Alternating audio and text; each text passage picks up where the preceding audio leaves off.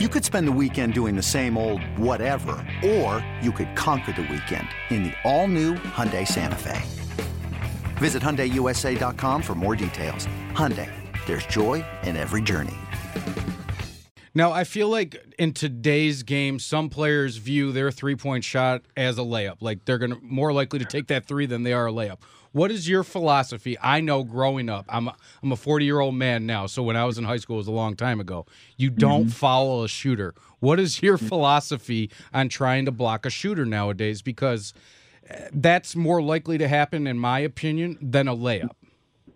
Well, the the the thing that we we teach, I teach my philosophy in shooting the three, yes, because all and again, I'll say this: probably ten years ago, or my first couple years in Toronto, I really fought analytics. I really, I was okay. Now, why are we shooting this three when we have a big man inside to get it into the post up?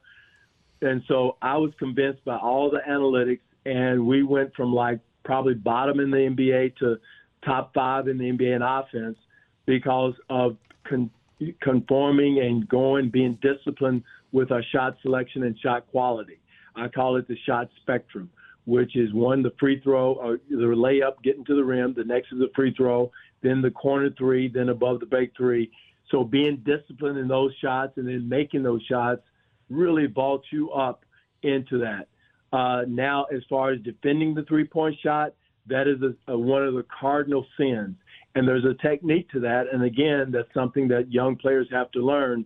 When you are guarding a three point shooter, the philosophy is closing out, going right to right, avoiding contact. Again, the, the offensive players in the NBA are so sophisticated where they have the, the feel and the understanding of the slight movement of coming in your path to draw the foul or even extending your arms where they make contact with your arm. Mm-hmm. Uh, so you really have to be precise in your closeout, in your in your challenge, where you don't foul a three-point shooter. Shooter, and then by the way, you can't land in his landing space because today is called reckless closeouts. It's, you're not allowing that shooter to come down in that spot.